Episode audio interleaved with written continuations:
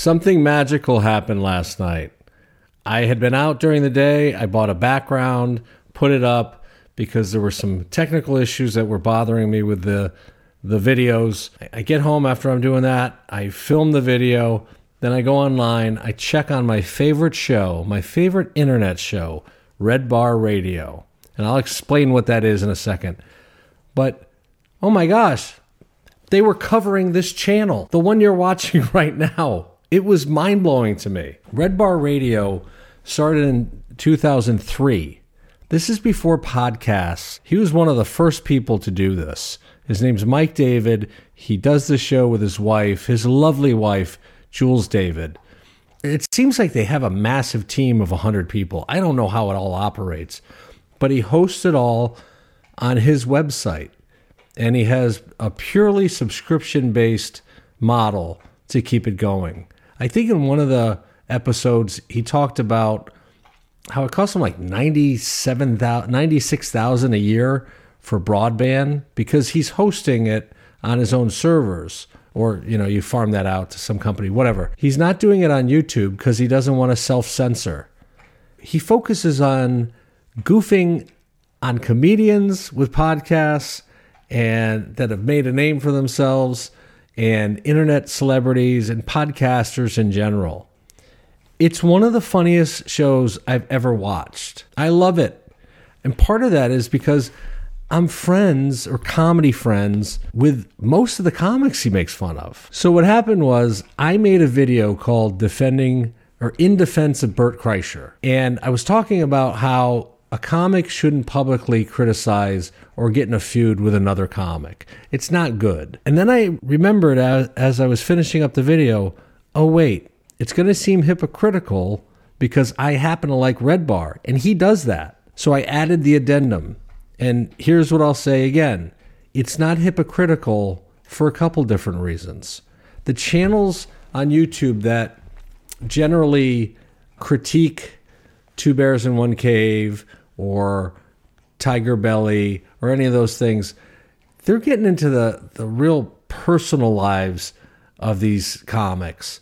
And they're not good at it. They're just showing a couple clips and then jumping to conclusions about oh is there is their marriage almost over things like that they're also not comics red bar as far as i know is not a comic but he what's funny to me is he's so nitpicky about very specific things. And then he does pranks on comics when they get a little bit too full of themselves. He calls them light college pranks. And to me, it's funny. I sent the video to their Facebook page. And I said, Hey, I made this. I just want to send this to you because I want to tell you how much I appreciate your content. I'm not trying to get clicks or anything like that. I never thought that they were going to put that on their show. So I'm honored that they did that. And as far as it helping this channel, I doubt that'll happen. He, he has his own audience that he's built. I think very few of them are comics looking to get better at comedy my channel is very niche or niche, or I don't know how to say it. I don't want to Google it because I want to get this made. So it's not for that for me. It was just, again, I look at this channel and my progress or setbacks as my comedy career when I started out. So I'm new to all this stuff. I, am not an ex- expert with YouTube or technology or any of that. But I got four amazing lessons out of it. Number one, take a chance. If you think your stuff's good, risk looking bad. I sent them that video. I was proud of it and I was kissing their ass, but it was genuine. I mean, I really do love the show. And I think that my points are valid about why that show is the exception. They could have ridiculed me. I mean, he did make a couple jokes calling me old and making fun of my production values. And I thought it was funny. It, it's like getting roasted by Don Rickles. I learned that lesson about taking a chance a long time ago. It was right when I was, it was probably about 2007. I had taken this self improvement uh, seminar. It's a weekend seminar called the Landmark Forum. And what they stressed was people usually spend their lives trying to avoid looking bad and trying to look good. Look at social media. That's pretty much all it is now. That and bitching and moaning about stuff. One of the other things they talked about is, and I may have adapted this a bit, but living as if your life depends on it. Because it does. Your day to day life, your, your aspirations, your goals, and just what you're doing right now, it does depend on your actions, your thoughts and your actions. So I took all that advice and I had scripts that I didn't know how to get to anybody. I didn't have an agent or a manager. So what did I do? When I was at comedy clubs and I saw famous comics, I went up to them or people in the industry. I went up to Russell Simmons. He was on the middle of a phone call parking in the uh, improv lot where the lab is now, right next to the improv.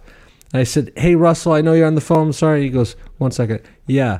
I said, I'm a, a, screenwriter. I have a script that I think would be perfect for your production company. He goes, Yeah, man, just call my production company. Tell them I said it was okay to send over and send it over. They read it. I did the same thing with Chris Rock. We had the same lawyer. It was a big law firm. And he's like, yeah, yeah, yeah, have have the lawyer send it over. That's the closest I had to anybody who could send my stuff to someone. I did it with Ice Cube. I found his production company's number on the internet. I called him. I said, Hey, I have this great all black cast script. It's a movie and it's uplifting, it's not negative. Will you guys read it? Yeah. They read it. They gave me feedback. They're like, We really like this. It's not right for us, but send us other stuff when you have it. And my mind was blown. It, it didn't matter if they said yes at that point. I got blown off really hard by somebody. I'll tell you that in a second. But just the thrill of realizing I can control certain things. And one of those things is asking and putting my stuff out there. I wasn't obnoxious about it. That's not my style. I don't even ask people to subscribe on this channel, but I did it. I, I stepped outside my comfort zone. And so the, the one embarrassing time was I saw Jim Carrey at the uh, comedy store, and I had business cards at the time. And I wrote on it, Hey, I, I read a book that you had recommended in GQ magazine, and it changed my life. And so I wanted to see if you'd read a script of mine that I think would really interest you. Maybe it could help both of us. So I hand it to him because the show's going on. I didn't want to disrupt anything. Then I see him outside He's in the parking area behind the comedy store. I said, Hey, Jim, I don't know if you saw the note, if you got to read it yet. I'm another comic. He goes, Yeah, yeah. Got it right here. I have my people call you. I was like, Oh. And I mean, he probably gets bombarded with people doing that. What I couldn't tell him at the time is I had just finished working on a ghostwriting project for that person that I wrote for we did a script that he was set to star in with Angelina Jolie because I had made a commitment to the the screenwriter. I couldn't just say that, but he acted like I was just some Joe Schmo, and I wanted to like, ah, dude, I just wrote all this stuff for you. You just, I can't tell you. It finally led me to doing that with Tim Allen. I I knew somebody that worked at the company that managed him. I said, Hey, I have the script. Will you read it? She said, Yeah. And got it to Tim. He read it. He loved it. Wasn't right for him, but they were open to hearing any other ideas that I had. So I sent over three other ideas. And I waited a while. I followed up after like a month and I said, What do you think? Yeah, he didn't like those two ideas. I said, Okay, well, what about the third idea? What third idea? Well, here's the idea. Hold on, let me call him. They called me right back and set a meeting. That's how much they like the idea. If I didn't initially contact them, if I didn't follow up, or if I didn't say, hey, what about that third idea? I never would have sold that movie. So push yourself. Don't worry about looking bad. The next lesson be humble in the clip that I'm going to show you, part of what Mike David makes fun of is my production values, the um, the blurring, And he's totally right. He knows way more than I do about this. Even if he knew less, he's doing it right. And it's always bothered me how I was trying to have the blurred effect through my iPhone and it was making my I talk about it in last in today's video that I shot last night before I even saw this. It's also why I changed the background. I went out tonight to try to find this adapter so I could film this in 4K because when it gets compressed, it's a, a worse resolution than I would like. So I'm in what um, Red Bar would call obeyment. He he made a criticism, and I took the criticism, and I actually made improvements. So I'm going to get that part through eBay, and I'm going to take the advice. He knows a lot better than I do. He has the best production value in podcasts. Be humble. An open micer can give you a suggestion that may work. You don't have to think about it as, oh, I'm this very important person. I'm a channel with like 219 subscribers. There's lots of things I need to learn. The next lesson comics. Don't take yourself so seriously. The comics he makes fun of Bryan Callen, Bobby Lee, Joey Diaz, Ari Shaffir, Sam Tripoli. I think he went a little too far with Sam Tripoli, but that's that's none of my business. Like that's between them. I know all of these people. We've been comedy friends for decades. Some of them are closer friends than just comedy friends to me. And you know, friendships ebb and flow. I haven't been out there in a long time, but I've, I've done a bunch of stuff with these guys. Let's just put it that way. And I'm so happy that they're all successful. I also laugh because sometimes comics take themselves a little too seriously. Sometimes they can't take a joke. He's goofing on my friends who are comics, who goof on everybody else. And he's doing it in a funny way about trivial little things. You got to pop that balloon every once in a while. And uh, some of the comics, they get infuriated by him, which also makes me laugh. If we're going to make fun of everybody, we're not off limits. We're so on limits that we should be getting it back. As long as it's not like super harsh for meanness sake and you know i think you know where the line is. The final lesson stay true to your principles. Don't let the allure of getting on your favorite show or blowing up on youtube cause you to lose some of your integrity. Because i know all those comics i have a lot of crazy stories. There was a lot of shit that went on behind the scenes I know a lot of secrets. I could have fed the Red Bar Show a bunch of dirt on people. I could have started a YouTube channel where I'm talking about all of that drama.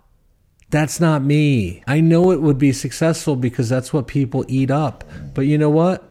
I made it on that show without having to do that. And if I'm stuck at 219 subscribers for the rest of this channel, that's okay. I'd rather make it with something that I think is valuable, which is helping comics get better, than tearing other people down, disclosing private information. I don't want to embarrass my friends. I don't want to sell them out. So be principled. If your stuff is good, people will notice it. And in this case, it's a little bit different because again, I I'm saying very positive things about that show, and I mean it. But I've always tried to stick to that. And I, I miss the mark sometimes. I have to apologize to people because I've done something wrong or, or said something out of school. But everything that I've done in my career, I'm proud of. I didn't do shady stuff to get ahead. And so maybe I didn't reach certain levels of fame. Who cares? Outside of the comedy, the thing that I admire most about Mike David and Jules David, Red Bar Radio, is they stand by their principles. Their show is 100% sponsored by their fans. I think it's $10 a month and every other episode is free. They record like six or eight hour episodes. It's it's insane. They do it, I don't know, once a week. They don't run it on YouTube because they don't want to self censor. And Mike talks about that on the show. He says all these comics, they're against cancel culture. They're against censorship. But they're still on YouTube.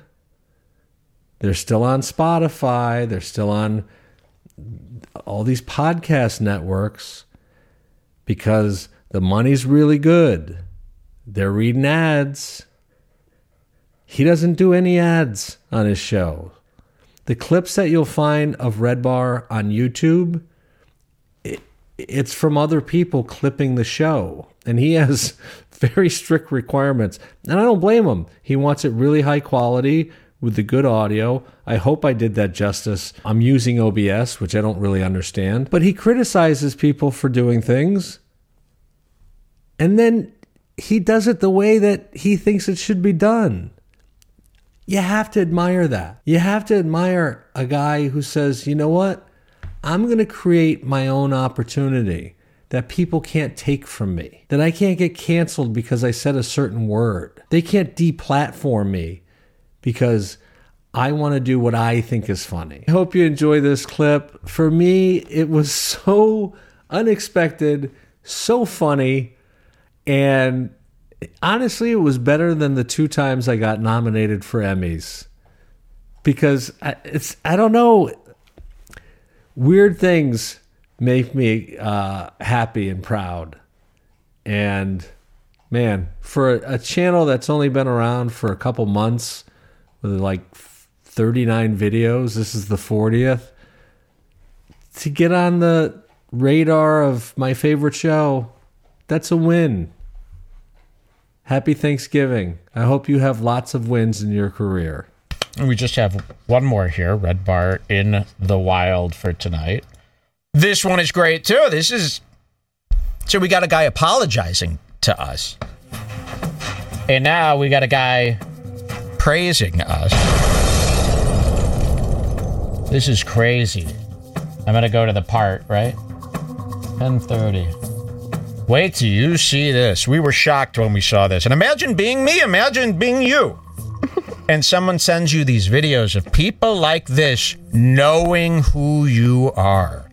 It's crazy. Priceless. This man knows us. Let's hear him out. You can lower the. It's funny because he's overweight. And now he's stuck with it, which is funny to me. Maybe you should so read again, the title of this video. Oh, okay. So the title of this video from this very serious, you know, r- respected, educated professor. The title of his video in black and white, dressed like this, dressed like a full on Gramps in Defense of Bert Kreischer is the title. In Defense of Bert Kreischer. What do you have to do with covering Bert Kreischer? That's for insane people to do. so let's hear. Maybe this is a scientific angle as to why Bert's bad. I hope. Well, no, it's in defense of Bert. Well, let's see what he says. He's going to talk about us. This man. Kind to each other stick up for each other. Comics stick together. Oh. oh We're supposed that. to help each other. And you see in oh. those relationships oh my God. that those comics. Wait, look at this. He's saying comics. Is he on board with this idea? Comics got to stick together. Yes, he's defending Bert Kreischer. So, and now he's showing a picture of Bert, Joey Diaz, Joe Rogan, and Tom Segura. Let's see what he says. Became famous together, they and they helped each other they out. Helped each other. I'm sure. What's this going to be? Like I said, I'll get some backlash for this, but be before you tee off on me in the in the comments, if you're a comic, maybe use that time to write some jokes. Ooh. Maybe watch another one of my videos and see if there's something I can teach you. Ooh. I'm not saying I'm a genius, but I've been doing this a long time. Thank you for watching this. And I hope you find one more thing. Oh my God. There's one channel that gets a pass criticizing comics because they're funny, really funny. This can't be happening.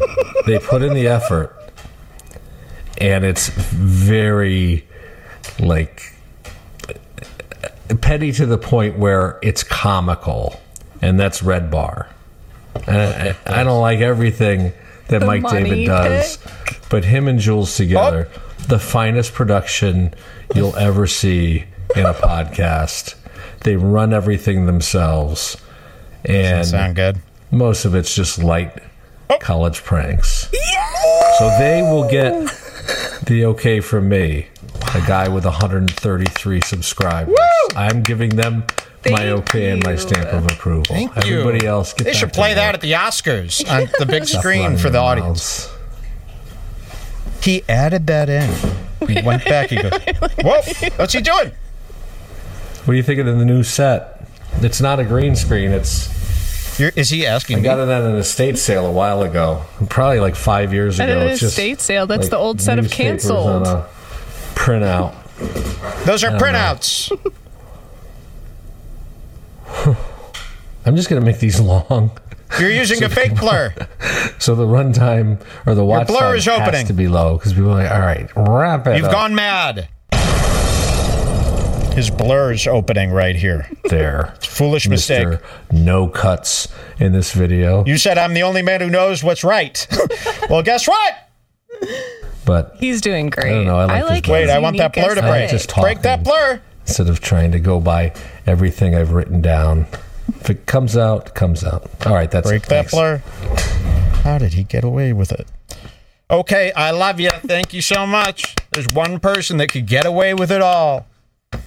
And that means you have to live under that rule as well, old man. I could do anything to you now. You've given me the permission. Well, thank those were some great Red Bar in the Wilds. Thanks for sending those. And if you have them, send them to me, and we'll talk. We'll talk money. I'm always amazed at who's out there